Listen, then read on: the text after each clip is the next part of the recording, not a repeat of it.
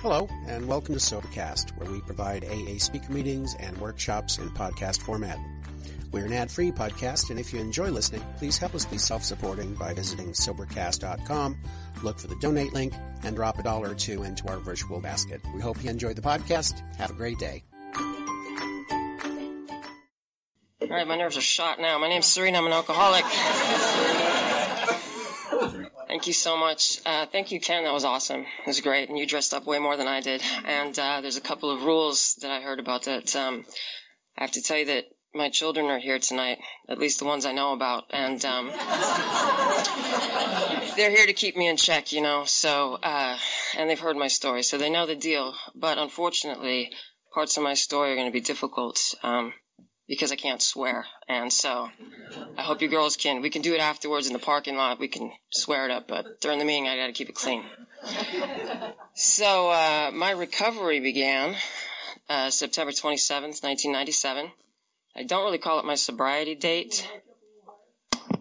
Better. I don't call it my sobriety date because I've tried to get sober a couple of times. And for me, being sober was just living with the absence of alcohol in my life. And recovery has been learning to live life on life's terms, even though Alan hates that expression, I think. Trying to live life on life's terms without using alcohol is my solution. Uh, so a little bit about me, my causes and conditions. Uh, I am the first born American in my family. My parents are Irish. Um, so that's right there, the causes and conditions. I really don't need to say anymore.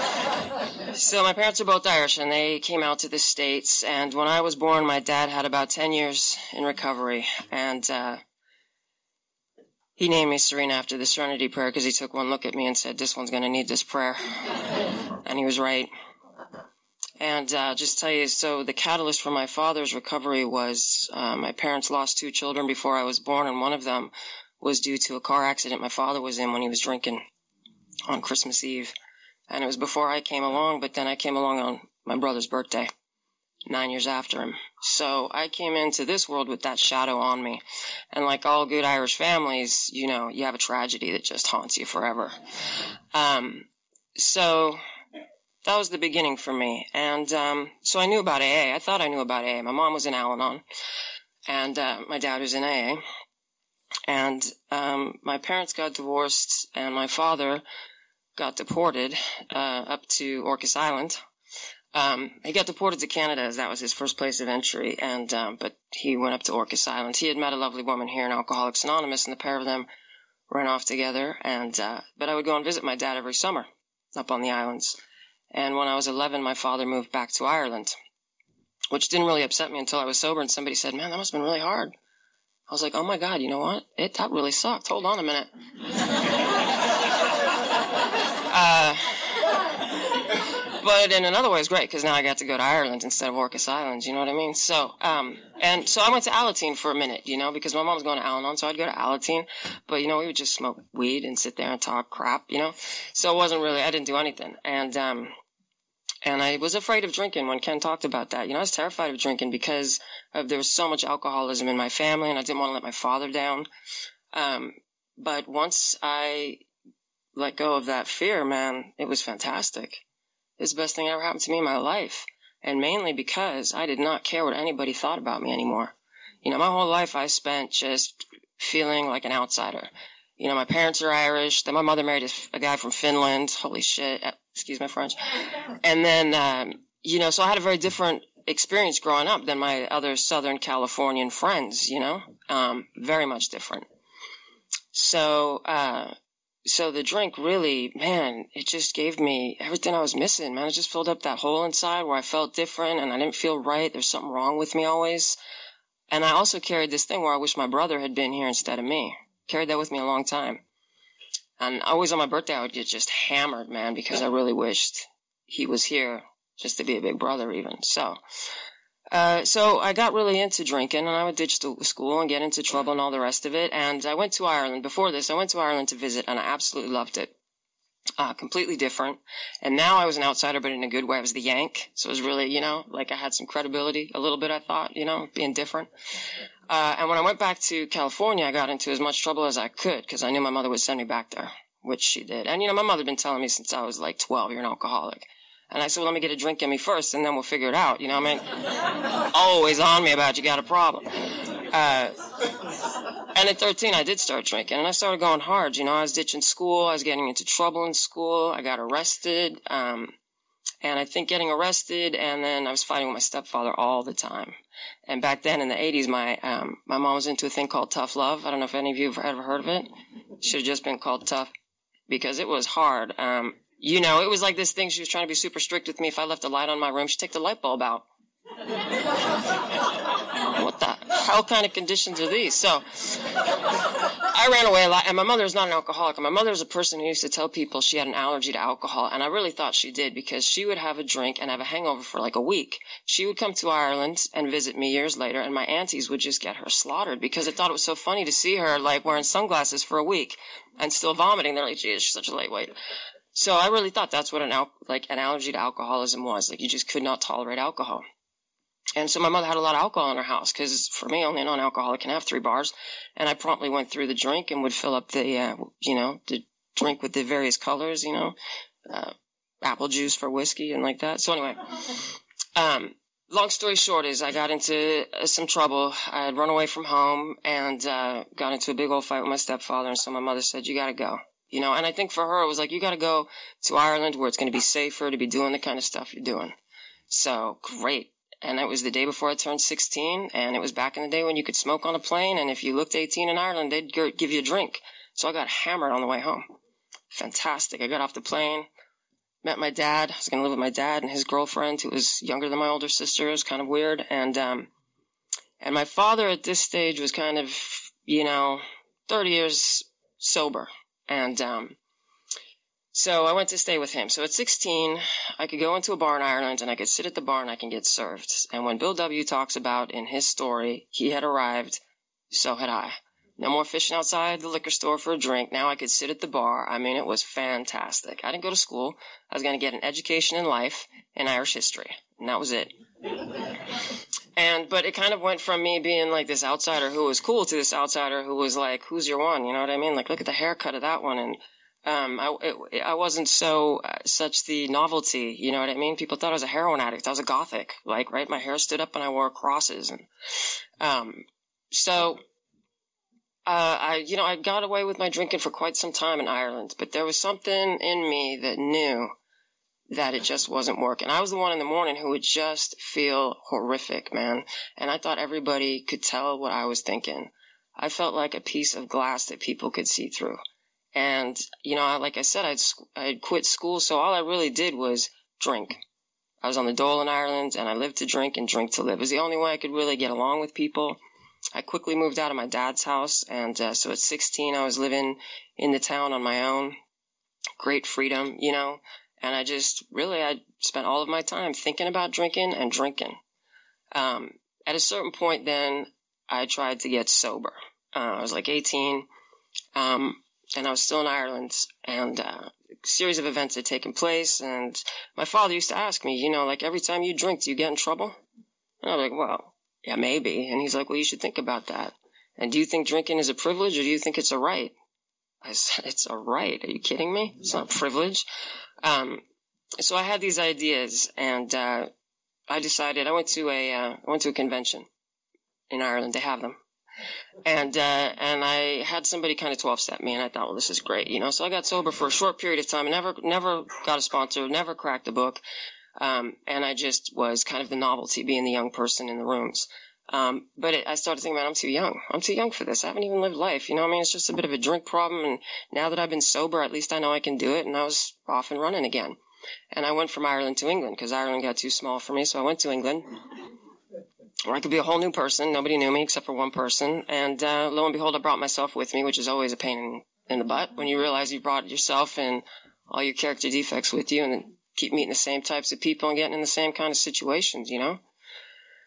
Uh, and so I grew, we're in with a group of people there who are very committed to certain beliefs and ideas. There are a bunch of people who are in the ALF, the Animal Liberation Front, and um, they're hardcore vegetarian. And I wasn't, but I said I was. And I would get hammered, and then I'd go and get a burger and hope that they didn't smell the beef on my breath. And I always had a story made up that if somebody said, "Oh my God, Mike, I see you, you know, eating a burger," I'd be like, "Was that a burger? I asked for a mushroom burger. Oh my God!" You know, I always had these stories. I wasn't committed to anything. I just was committed to getting loaded, and who'd ever have me in their company, great, you know. Um, and I did that. I just, you know, I was just constantly. I didn't work. Um, still getting the dole and the people I ran with, they all they all drank all the time. They were into all kinds of criminal activity that I was terrified of because I was an American uh, in England without a visa there. And uh, one time I got arrested there, and I had a jacket on. It had a big anarchy sticker or sign on the back. And when I got arrested, the cops they're saying, "So you an anarchist?" I'm like, "Oh my God, no! This is not my jacket. It's my friend's. I'm just holding it for her. I was gonna get deported.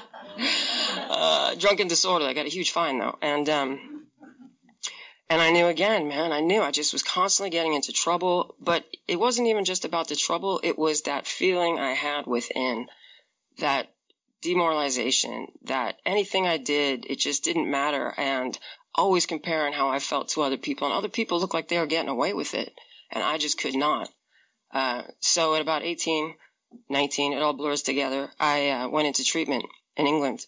And on my way into treatment, I drank. I met this other Irish guy, and we're just drinking special brews into the place and that was fine. And then when we were in there, I was in there for a month. They would let us go home on the weekends. I don't really know what they were thinking. They wouldn't let the heroin addicts out for a cigarette, but the alcoholics they were letting go home. And there's a bar right at the end of the road, you know. So sure enough, I drank and uh, never got caught coming back in. So there was a part of me that wanted to be sober, but that part was just was not big enough, you know. And and I was a liar. I was a liar, man. I would sit in that. Do you know what? All I learned in rehab really was that you kill 30,000 brain cells every time you get drunk that don't replenish, which really went over good in the bars later when I was 12 step and people drinking their drink. I was like a wealth of knowledge about what happens to your liver. Uh,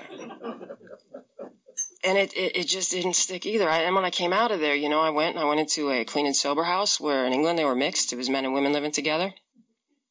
Good times. And, uh, and I got a home group and I made the tea. I was the tea maker. Coffee makers got it easy. In England with the tea, you got to walk around with the tray and like cream, sugar, cream, sugar. It was horrific. And I had friends and I went to meetings and we went to dances and we did all kinds of social activities. I did not get a big book. I did not get a sponsor. I was a visitor. I was sober. And I went to visit one of my friends that I was running around with back in the day. And uh, as soon as I got on the train, I got drunk. As soon as I got up to her place, I was there for a weekend. Hardly remember any of it. I won her boyfriend in a poker game. I'll explain later. And uh, ended up on my way back to Ireland in a mini. And minis in England are this big with his dog and all my stuff. And I went back to Ireland. Just pulled up to the clean and sober house, took my tat and left, you know. Um, went back to Ireland. And that was it. I was really off and running big time. And it was there that I met the father of my children. And we had a very destructive yet reproductive relationship. Because we have three daughters, and uh, and it was crazy. And he was he was crazy. God love him, and uh, a worse alcoholic than I was, which was great because it made my drinking look like it was under control. And he was a bad man, very bad man. And uh, so, you know, my whole life was just surviving. Uh, I couldn't get sober because I couldn't leave him. And to stay with him, I had to stay in the bubble of drink. So I did that. And we came to the States when I was pregnant with my youngest daughter. We are going to get jobs and uh, four letter word work and um, and buy some property back home in Ireland. None of this happened. So we come to the States, and anyway, he was just getting progressively worse and more violent. And we came up to Orcas Island, and uh, I left him. And I left with my three daughters, and I went to a shelter here in Seattle. That's how I got here. And um, and I didn't drink when I was in the shelter. First day I got there, one of my kids ended up in ICU, and uh, after that, all kinds of stuff happened. And I went into uh, transitional housing, and my kids all got chicken pox one after the other. And I thought I need a drink because I've just been through head lice and chicken pox, and I'm probably going to get it next because I never had it. So I was off and running. I started drinking. I thought there's enough time had passed that I could drink, and I was like a you know, a binge drinker who wanted to binge every day, you know. So um, not easy to do when you're raising children. So, um, so I was all in the, all these programs and I had like case managers and I went back to school and got my GED and none of it mattered because it didn't matter what I did that was good, you know, leaving my abusive husband, making a better life for my, none of it mattered because the drink washed it all away. None of it stuck, you know, because I just always had this sinking hole what's inside of me and I knew I was a liar and no good, you know, who was I fooling? Um, so my last night drinking, um, I had some friends over. I had a dinner dinner party. I didn't eat, of course. I just drank my dinner and drank myself sober, which is horrible. Um, and in drinking myself sober, my friend and I were talking about, what do you think you're an alcoholic? I don't know. I've never lost a job. I'm like, I've never had one. Um, she's like, well, I've had a DUI. I'm like, I just learned how to drive like a year ago, so that's not happened yet. And, uh, and you know, I just knew. I just knew I had to concede to my innermost self. I'd known for years, but I did not want to take responsibility for the fact that I knew I was an alcoholic. I wanted somebody to come and airlift me out of my life. You know what I mean? And like take care of it. I wanted somebody to airlift me out of that abusive situation. And that's not how my higher power works, you know? Uh, and I definitely wanted somebody to come and airlift me, you know, and, uh, and get me together. And that didn't work. So the next morning I woke up and I knew I was done. I just knew I was done. And I called my mother and told her course, she was like, I knew what I've been telling you for years. You know, she was so excited. And uh, always had been telling me, those people in AA are so nice. You should go see them. Just hang out with them. They're lovely people. Uh, so I told my mother, and then there was no turning back. You know, they talk about you have to admit to yourself into another human being. Well, that human being is my mother, and that was that. So at this stage, my father had. Uh, had gotten sober again. He was out ripping and running on in the streets of Ireland, drinking on the streets, and by the grace of God, he got he got recovery again. So um, I got sober on a Sunday. The next day, Monday, I had to go to school. I was in a program to do medical billing. I had two brain cells left, and one was in the bathroom constantly. I don't know what was going on. I had three little kids. They were super loud. Um, it was intense, you know. And uh, went to the meeting. I would cry every time I went to a meeting. I was either crying or pissed off. Was I going to cry or kick somebody's ass out in the parking lot? I was constantly in this state of, you know, angst and just I knew I couldn't drink anymore, but man, that was like the thing that got me through everything. It was my solution. It wasn't a problem. It was my solution to life. And without it, I had no clue. Like, who was I going to be without a drink in one hand and a cigarette in the other? I, I just didn't know. And, uh, how was I going to read to my kids without drinking? I read to them every single night. Thought that made me a good mother. So they asked me questions, and I'm like, this is not a big book study. This is not, you know what I mean? With the questions, the pictures are in your head. I don't have a college fund for my kids, but I have a psychiatry fund. Anyway. Uh, you know, and I brought my kids to meetings. I brought my kids to meetings, and thank God for meetings that had childcare because I brought my kids with me to those meetings, and I got a break from them, and I got to be around other people. And when I came in the rooms, man, I felt like home. Like people were talking my language. I couldn't believe it. All those people I was drinking with, they didn't talk about it the next day. They didn't seem to feel like the four horsemen sitting on their shoulders, man, but I did. Uh, they kept everything under wraps. And people here didn't drink like I drank in Ireland. You know, you can't, it's not acceptable when you have three small children to be drinking the way I was drinking. Um, so, you know, I came into the rooms, I admitted I was an alcoholic, and I just kept doing things contrary to what my head would have me do. Like, they would say, we have a, a sponsor, sponsorship coordinator, and I thought, well, I've never tried getting a sponsor, so I'll get one. I didn't like the chick I asked to find me a sponsor, and I barely liked the chick she gave me. But I did it, you know, just anything that my head told me I was going to do it. I went to big book studies. I went to a big book study in a thing called Lynnwood. No idea what that was. I would mm-hmm. pile my kids in the car and drive up there. We do these big book studies, and we got to this part in the book where it was like, God is everything or God is nothing. And everybody's going around the room, oh yeah, God's everything. Oh yeah, yeah, yeah. And I'm like, whatever. Whatever. Maybe God is, maybe God isn't. I don't really know why do we have this, that, and the other thing? And they're like, oh, you're in a good spot, you're in a good feel. I get in the car and I'm like, oh my God, I was so kidding back there. I know you're everything. Please help me get home. I don't know where I 5 is, you know? Drive down the street and there's I 5. It was like a miracle. It was crazy. And I always believed in God. I was like a closet case believer. You know, I don't want people to know I believed in God, but I did. But I believed in the God that was like Santa Claus, had like a secret camera, could see what I was doing all the time, read my thoughts. They were always bad going straight to hell, so might as well drink like a fiend. Uh, you know, and I was so grateful that when I got here, I got to have a God of my own understanding. And the first thing I tried was to pray in bed and not kneel. Everybody's talking about, oh, I kneel to pray. I kneel every day. I'm like, I'm not doing that. I'm from the aerobics variety of religion, which is Catholicism, and I'm not doing it. It was my way of being rebellious, you know what I mean? So I would lay in bed and pray and see if I was get struck by lightning. Nothing happened. Um, and I worked and I and I just kept I just kept showing up, man, when I didn't want to. I'd go to meetings and I'd be so pissed off like my funding didn't come through for something I was supposed to do for school months ago that I left to the last day and I'd be effing and blinding in the meetings, you know, and these older ladies be like, Just keep coming back. I'm like, and I remember one time this old lady said something that was fantastic. She said, Well, I'm in here working my program, my alcoholics out there in the parking lot doing push ups. I almost fell off my chair, man. I thought it was the funniest thing I ever heard in my life. Where'd she come up with that? But it's true. It's so true. Um, and I used to hang around this group of women. So when I was nine months sober, I decided I had pretty much learned all I needed to learn. I got to nine months, you know what I mean? I'm kind of done now. And I didn't show up to my home group. And I'll tell you what, my friend, my dear friend who was there, she sent like the AA brigade to my house. And I was kicking it with this guy and he had, he was the only other single person I, parent that I knew and he could drink and he was raising his kid. And I'm like, I think I could do that.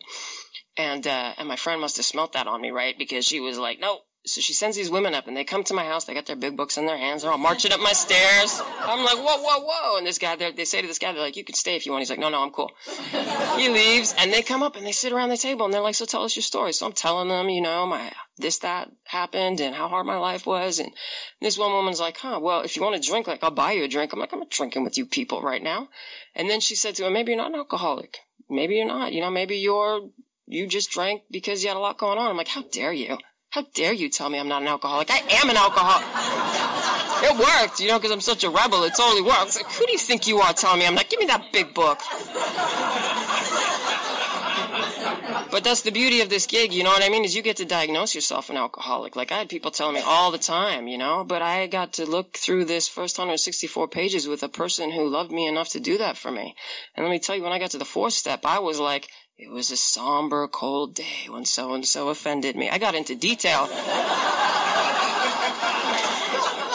And my sponsor was like, man, there is not enough time in history for you to write four step like that. Just stick to the details. Just stick to the facts, you know, not the details.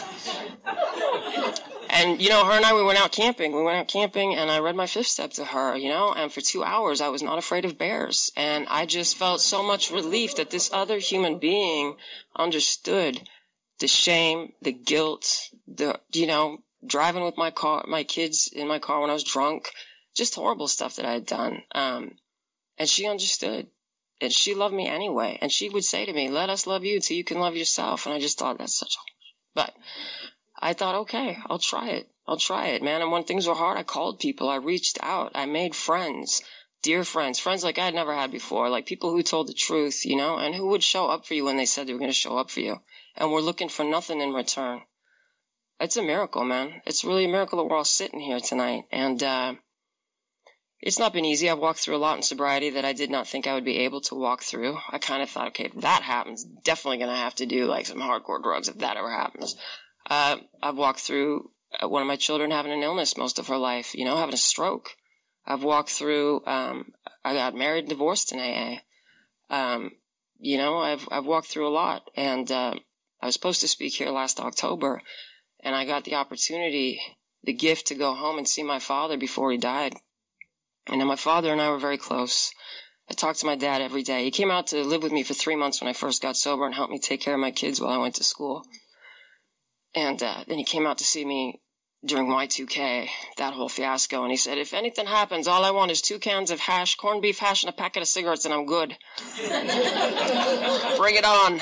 And, uh, and we were great support to each other, you know, because we had drank together. I used to drink when my dad introduced me to my ex-husband, and, you know, they dealt drugs together. I mean, it was crazy. It was pretty crazy. I thought it was perfectly normal that you would have 30 years sober and then put the book on the shelf and be done and move on with your life.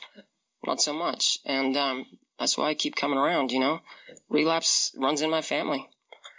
Uh, so I'm, I'm glad to say that I was able to go and, and be with my dad, uh, be back in Ireland, not even think about having a drink, see people I used to know from back in the day. Um, it was hard. It was hard. And I got the gift to sit with my father for a whole night. By the time I got there, you know, my father's on morphine. I hope he knows I was there. I'm pretty sure he did. Pretty sure he orchestrated the whole thing to get his whole family together in one room. It's the kind of guy he was. Um, and what a blessing that, that he died with 23 years sober, you know, after uh, being out for like six years and living on the streets. So this thing really works, but you know, you got to put the effort into it. And I have to say that for me, being able to have a higher power has been the biggest gift AA has given me. There used to be a woman named Wanda. I don't see her anymore. And she used to say, I thank God for AA and I thank AA for God. And that's, that's true for me. And when I'm not feeling plugged in, you know, I come to meetings and I hear what I need to hear. You know, I, I hear messages through my higher power, through other people. Um, so if you're new, give yourself a chance. You know, you can go back. What do they say? You walk up to the nearest bar and they'll refund your misery. You know, um, I was going to tell you about that nine months, right? I decided like these women, okay, they talked me into staying sober, whatever. Uh, but also part of the reason I stayed sober is there was another woman struggling that day who was in my home group and she said, I'll meet you tonight at a meeting. I went to the meeting. She never showed up. I called the next day to see how she was doing and she was in jail because she had hit like the fountain up in Edmonds, drunk driving. I heard it was a horrible fountain anyway, but, um, you know, that's what happened to her. And that was like by the grace of God. And I also kind of thought, man, if I get to a year, there's no looking back. That's why I was kind of like, I don't really make it to the year, but I did. And it's not even about, you know, it's not about the, uh, the length of time I have. It's about the quality of time that I have. And I've been blessed and grateful to have a lot of good sponsors in my recovery and to sponsor other women. That is really such a gift to sit down with another person you know, I give them hope and they give me hope. They really do, you know, and I'm just flashing a, a bit of light down the road they haven't been down yet.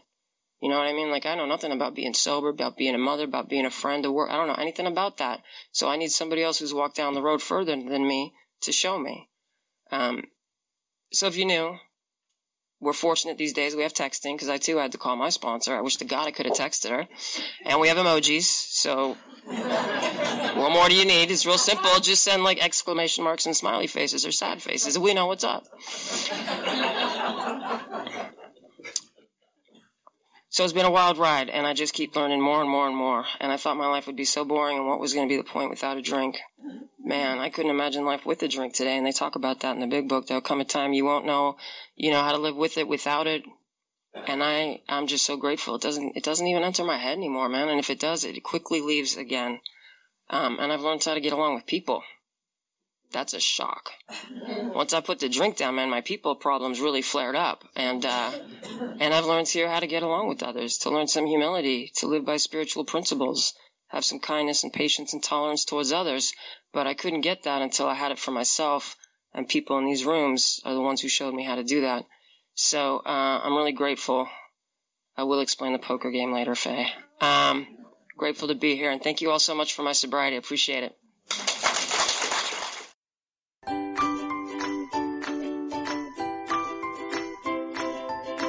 Thanks for listening. I hope you enjoyed the podcast. Sobercast is ad free, and we'd like your help in order to keep it that way. So if you'd like to help us be self supporting by pledging a dollar to a month, visit Sobercast.com and look for the donate links. Thank you very much.